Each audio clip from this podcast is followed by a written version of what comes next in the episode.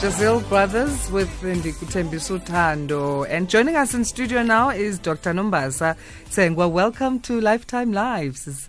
Thank you, Asanda. Beyond And, the uh, spotlight, you are our spotlight today. no, thank you, really, to the listeners as well, my colleagues who are listening, family and friends. And they must call in 0891 104 207 and put you on the spot, literally, as we've done uh, here. Okay, so let's talk about your journey, um, being, you know, a scientist and being trained as a scientist, but just going back into your upbringing, growing up in the Eastern Cape. Uh, and Tsengwa is actually a very familiar surname. I, I know there were like uh, famous Tsengwas in Idutywa where I grew up. my goodness. So where in the Eastern Cape did you, did you grow up? Grow up? well, um I was born and raised in Fort Malan, Okay. and Jachongo, as they say in, in isiXhosa, uh, which is in Idutywa, basically. So yeah. We are the Tsengwas you probably know. Oh yeah. Yeah, but my childhood uh, was in Chachongo. And Mm. also my early primary schooling was there as well. So yeah, that's my that's my joint, so to speak. Yeah. In high school, where was that? well, high school was St John's College in Okay. Umtata. Yeah. Yeah, so that was uh, a different life in a little city, of course, Yeah. from a rural uh, childhood, uh, as I said, or early childhood. And how often do you go to the rurals? Oh, quite often. I was there about three weeks ago. Nice. Yeah, so I have do. packed me in your bag. I haven't been home in so long. so, mkhaya wam. so anyway, I visit quite a lot because I've got an elderly mother Okay, uh, yeah. who's not well. Mm. Uh, so we we are compelled to, to go back and touch base. Yeah. You know, and all the graves of the family are still there. So there's nothing that will take me away from Fort Malan or at, at my base. Yeah. Mm. Then the big city bug bit you. When did that happen? when I, I guess when, when I was uh, starting high school, for me, you know, city lights for the first time. Uh, and yeah, that is when I started. But I was living in a hostel uh, at school at St. John's. Uh, but from there on, I mean, from high school, I was at uh, University of Transkei, which is still Umtata. From there, you live in Johannesburg, uh, doing a little bit of studies here and there before I went uh, to the United States. So I've been with the big cities for quite some time now. Yeah. But but I prefer to be at home. In I the prefer the rurals, to be honest with you. Really? Yeah, bo. There's something about that, isn't it? Of course, something very calming. Yeah. and um, you know, you you become yourself, of course. Yeah. Uh, so, like, you know, I, I calm down when I walk into the gates of my home, knowing that my mom is there and knowing that my dad is lying, my late dad, of course, lying in the garden there. And I can walk and talk to him anytime I want to talk to him. But just being at home, uh, you go back to your roots. It brings up, it brings back a lot of interesting memories and, and, and reminding you where you came from. Mm. So professionally, then trained as a scientist uh, with a PhD in agronomy. When you go into the field of science, do you always know what which field you'll specify or specifically uh, focus on? Well, I think in my case, um, it was quite interesting actually that uh, it was a big bet with my dad, uh, who had traditional ways of raising children, where he believed that uh, his girl children could only be teachers and his boy children could be scientists, go to university, and all of it. So for me, I think I was proving him wrong to say whatever I do is going to be science. Yeah. Just to prove him wrong. But in terms of what I was going to do in science, I wasn't too sure. But looking at myself uh, and the way I performed in high school, I knew it was not going to be mathematics and physics. That I was sure of. Um, and biology I was very good at, uh, and uh, it proved so even at uh, university. So that sort of, you know, guided me to say maybe in the biological sciences is probably going to be my home, and uh, I really liked it and I did well in it. So it became uh, zoology and botany Yeah. uh, major. wow. Yeah, And so you're the studying of crops as well. studying of crops, yeah, because the the, the, the honors degree was more in uh, plant physiology. Uh, that's what I majored in.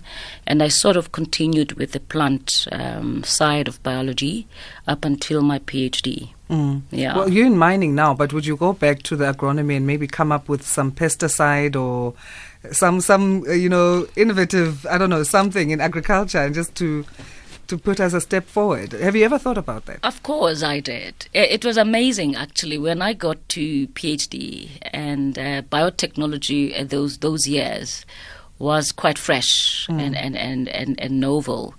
Um, and when I did my research in genetic engineering of crops, uh, which sort of allows you to get into the inner cells of the plant and actually manipulate the genetics in the plant to be or to withstand drought, for example, if you talk about maize, because that is, I worked a lot on, on, on crops like maize, um, looking at uh, how do I ensure or come up with a, a maize strain that will withstand African problems, one of which was drought. But as I was thinking about getting into the field and saying, you know, how do I make this a business? You know, I don't really want to go into farming or stay in research. I was thinking about very interesting things you can do, such as uh, developing a carnation that glows in the dark, you know, for the lovers of this world. Um, another one for me that was uh, a dream was a black rose for funerals. Um, To say, you know, you can work on this wonderful uh, strain of, of, of, of rose. Don't know. give out all your ideas, though. I didn't mean for you to do so those were wonderful things, but of Yeah. course, I mean, I'm not in the field. If somebody can pick it up and run with it, you know, Hmm. you know, that would be great because I don't plan to go back to the laboratory. To be honest with you, uh, Asanda. That black rose one is very interesting. amazing, amazing, or even a square. Uh, tree, pine, you know, that can be used, you know, in in, in, in, in making furniture. Because you know, if you look at uh, furniture making, you know, if you want to be in the paper making industry, the tree is round, and when you put it in the mills, you've got to cut it square. Yeah. Why don't you just grow that square square tree to begin with? So those are the wonderful ideas that excited me as a young scientist, um, a researcher those years, which I could never fulfill. It's 16 minutes past 2 o'clock here on Lifetime Live chatting to Dr. Nombasa Tsengwa, Executive Head of Coal Operations at Exxaro Resources. She's our Beyond the Spotlight guest. So the STEM uh, um, subjects are quite a challenge when it comes to female representation. Do you see yourself maybe playing a role in, in changing that? I know you do mentorships as well. Uh, I know that's more on the mining side though. But Yes. How, how can we get uh, more young girls in this space? Well, I think for me, the uh, the issue of numbers. Uh, let me talk mining specifically. The issue of numbers of women. We're no longer in that space. I think we're seeing quite a few number of women are getting into universities, and that is as a result of mining companies, for example. Uh, putting in money and training uh, uh, youngsters, putting them into university programs in the mining uh, subjects. And that is quite um, progressing uh, very well. But now I think my role, given where I'm sitting, is to make the environment where women work to be conducive, uh, to make sure that we meet their needs and get the best out of young girls in the working place. And it's something that I've done, uh, having gone into the mining industry, especially looking into the underground space in mining, which had always been very uh, limiting, you know, in terms of women's strength fitting into the underground environment. Um, so, yes, I do see a lot of uh, potential, but think about the fourth industrial revolution and what it can actually present. Uh, where women, and it's not about now having the physical strength, you know, feet, arms for you to drive a drill underground. You can actually do that remotely and uh, digitalize our operations so that women can sit in an office and actually run an operation Wow. uh, equally and competently with women. And it's something that we're doing at Exxaro today, where we're trying to uh, digitalize our operations. So we're not going to have that excuse that uh, women cannot uh, participate. But I spend a lot of my time, Asanda, um, being accessible to young women uh, in the workplace. to share my experiences and this long journey behind me. Yeah. um, and being honest about some of the experiences that were not always the best. Some of the tough experiences I, I, I, I experienced uh, where I have to look into myself and accept um, that actually I was not so good in this. Um, and having to grow further and, and stretch myself. So I've enjoyed that. Um, I mean, I won't talk about men that I mentor because this is not women, men's month. This is women's month. Yeah. So yeah, this is something I enjoy, and I hope to do even after I leave the workplace. You know, even at varsities, I wish I could go and share that which makes you successful uh, as an individual, um, young girl, to at least this level where I am today. Yeah, Mm. and yeah, we'll we'll take uh, uh, some well trips down memory lane in terms of you being in the government space. Then, uh, after we take our short break, we'll continue chatting with Dr. Nombasa Tsengwa. Stay with us here on Lifetime Live. I'm Asanda Beda. Here, there, and everywhere. SAFM 105.1 FM in Johannesburg. Talking to Dr. Nombasa Tsengwa, Executive Head of Coal Operations at Exxaro Resources. She's our Beyond the Spotlight guest. You can still call in 0891 104 207. WhatsApp is 061 410 4107 and SMSs are 40938 at 150 per SMS. So then you went into civil service. Tell us what it was like working in the space of science for government and environmental things. Yeah, a very interesting time. it was quite early in my career. Um, a steep learning curve, I call it, uh, because I got to learn to work uh, with a lot of people, uh, lots of stakeholders, uh, managing many people uh, in the department, uh, developing legislation and policy, understanding. Uh, if you're going to develop policy, you're not developing policy for yourself and your team. You are developing for the nation, making sure that um, the science in that, because there was a lot of science in the environmental legislation, especially if you consider uh, legislation around air pollution control.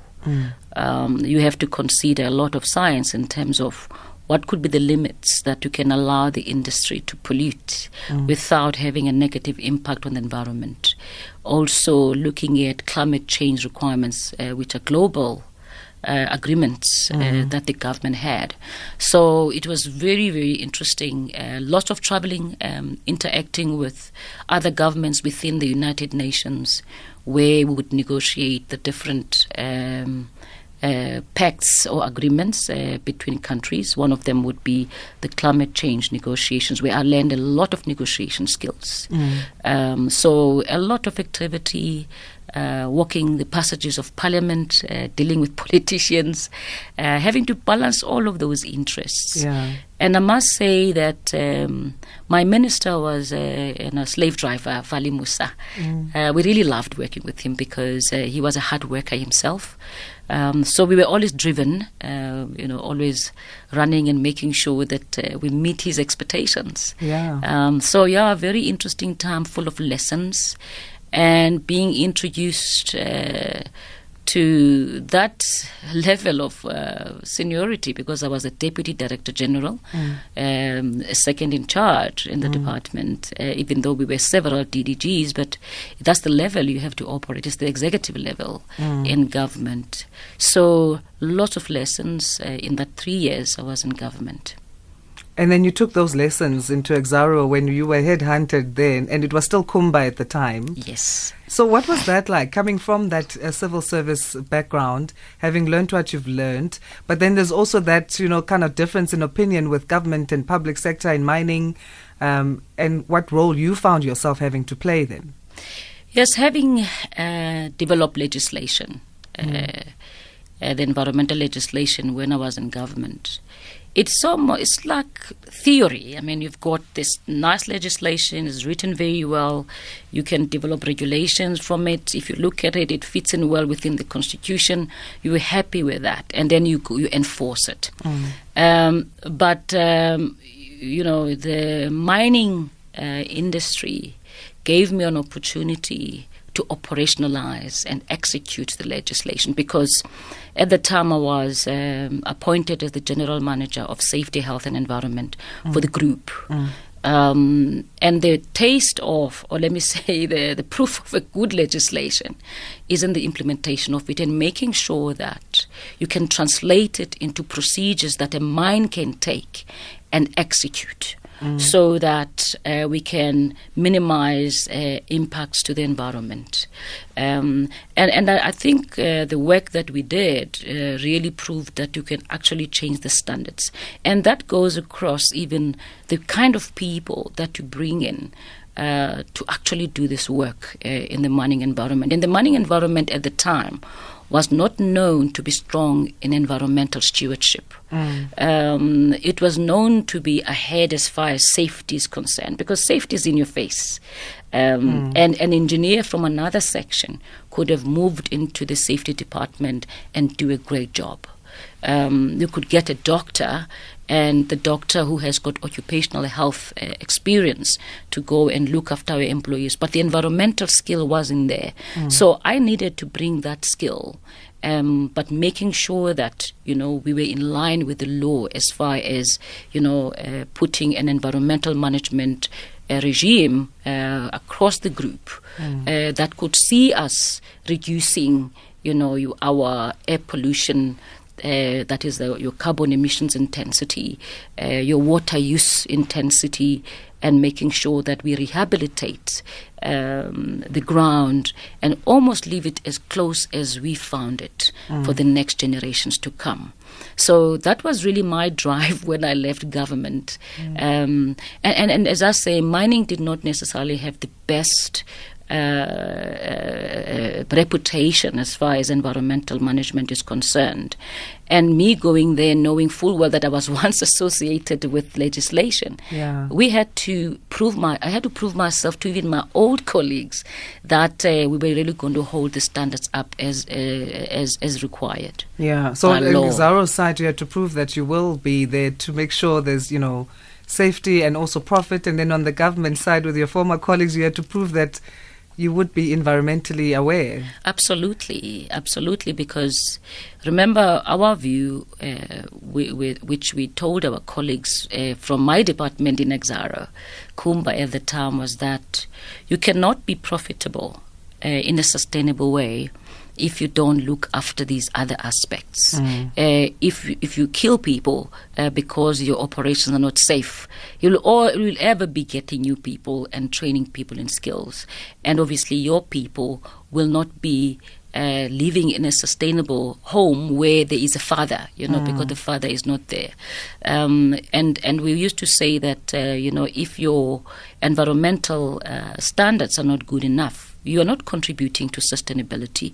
I mean, people talk about this triple bottom line, and we said it is very much uh, a part of a profitable business. It must be a value for you to have a sustainably profi- profitable business. So yeah, that those were the kind of things that we were pushing uh, at the time, and I think those principles have been bought very well by the company. Um, and you can see our integrated report in terms of the results that we publish, and you will see that Exxaro does embrace the triple bottom line principles. So you've always been basically one of the few women in a male-dominated sector, and that boardroom. I can just imagine what goes on when you are like one or two or three females. What, what have you taken from that experience? And I suppose, well, this is what every woman says that you have to work double as much as the men to get half the mm. much as, as recognition and all of that. But just generally, what what you would say you've picked up, you've learned from it and taken away from that. Um, It's probably still a process. I've I've been a, a single female most of the time, uh, as I said, even from honors class. By the time I got to the boardroom, there was nothing um, strange about it. Yes, it, it, it's glaring. Uh, it was in my face. In government, we had quite a few women, of course, as you would expect. But at I was the only female at that time who was even an invited member to the executive when I arrived. Um, very difficult uh, environment because you sort of hold back, you're not sure. Um, but I learned very quickly, uh, maybe because of the people I worked with, that all it required was that I am as competent as men are. That was very clear to me earlier on.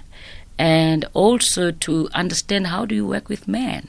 Um, men are not exactly like us, you know. They're they're quite go-getters, um, and um, now you're going to lead them.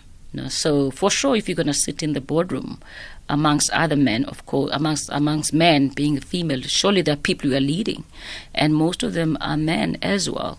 And and what I always tell people is that you've got to learn to respect men. Uh, yes, you must understand how they work, uh, but you need to respect them, especially in areas which you have no knowledge, because you're going to depend on them to teach you. And my experience had been mining. I was never a mining engineer by training. Yeah. But um, I had to rely on my team as mainly men, in, male engineers, Yeah. to teach me mining, which yeah, I, I, I had to to learn. So it's about learning, it's about competence, it's about discipline, it's about being at it all the time. You know. Yeah. So yeah, so let's, for let's me hold that's that the because I want to uh, expand on that because we need to take news headlines now before they kill me. It's 14:31. Over to you, Utsile. Lifetime Live on SAFM.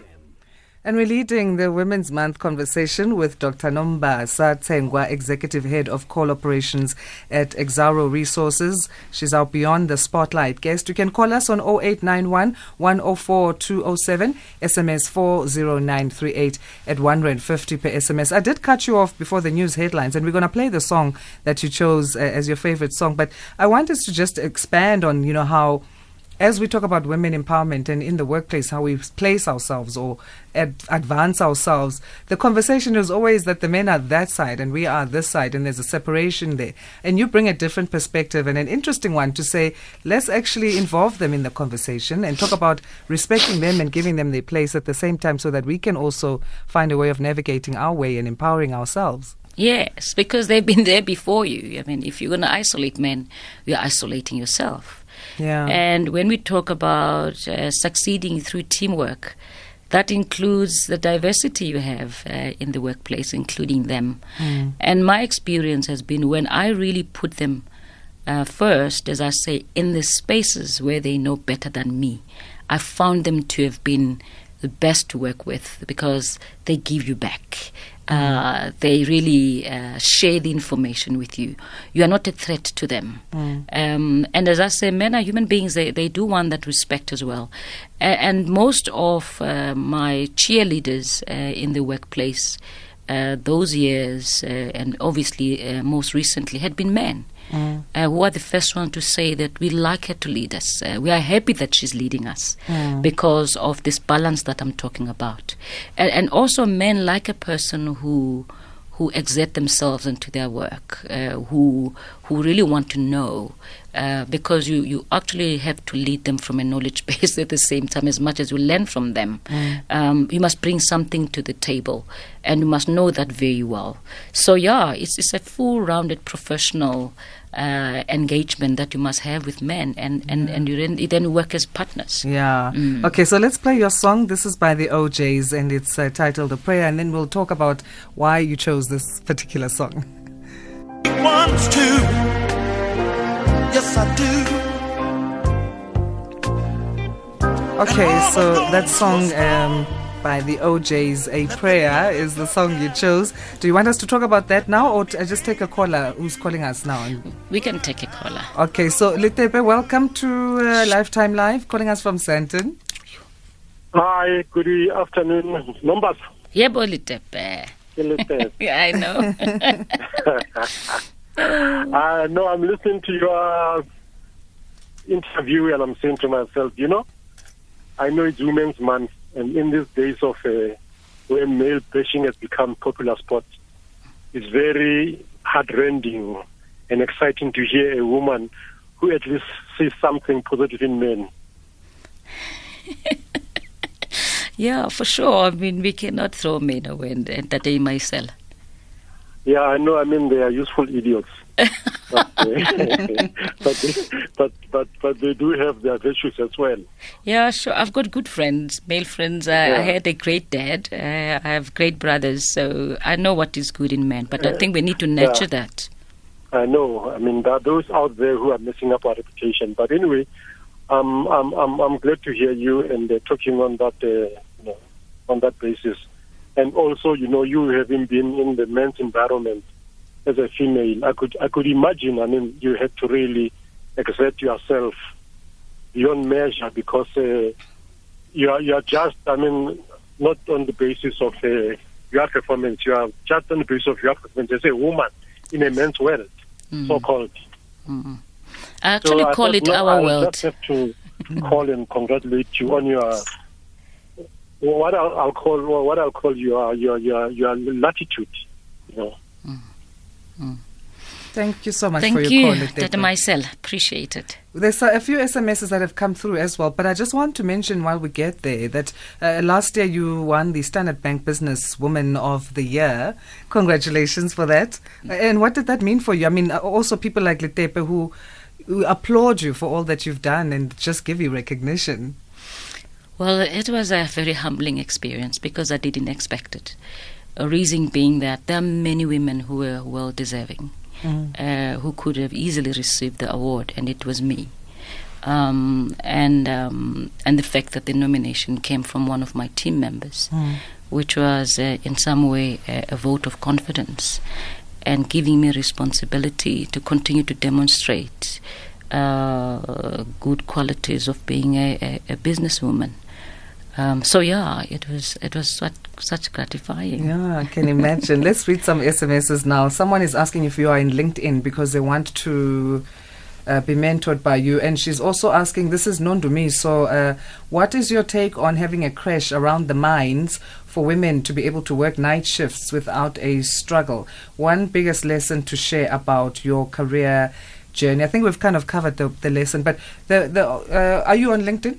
I am on LinkedIn. Okay, and your Yes. handle there is It's just my name. Your name. Yeah. All right, so Nondomiso, you'll find her on LinkedIn, and then your your take on having a crash around the mines for those women who have to work night shifts. When you say crash, you mean to sleep? A the- crash, a, a, a crash of preschool. preschool. Yeah. All right. Sorry, I didn't understand that. Yeah. Um, we're very open uh, to such suggestions. Uh, what we've done uh, as part of our social responsibility uh, investment has been to put schools around the areas where we mine. Mm. And there had been requests uh, from some of the mines. I know it, our Grootegeluk mine, which is a, quite a big mine in Limpopo, where women are putting together ideas of how we can actually uh, bring in a crash into the into the mine uh, campus, Mm. and something that we really welcome. But as I say, we've invested quite a lot in in, in, in creating even uh, kindergartens. Um, I remember, for example, in our in one of our old mines in Tshikondeni. Uh, we had all sorts of facilities because the village is so small Mm. and it's it's it's it's it's resident to our own employees. Mm. So yes, we would very much be Awesome. open to that. All right, Sifudi, you're calling us from Randfontein. Welcome to Lifetime Live. Afternoon, you my favorite ladies. Thank you. Afternoon. You know, you. I like your humbleness. And for transcending this fake and imaginary gender borders, the, gen- the gender demarcations. You know, for you know, for crushing this issue of us and them, complementarity. You say working together, we are not in competition across all genders. We complement one another.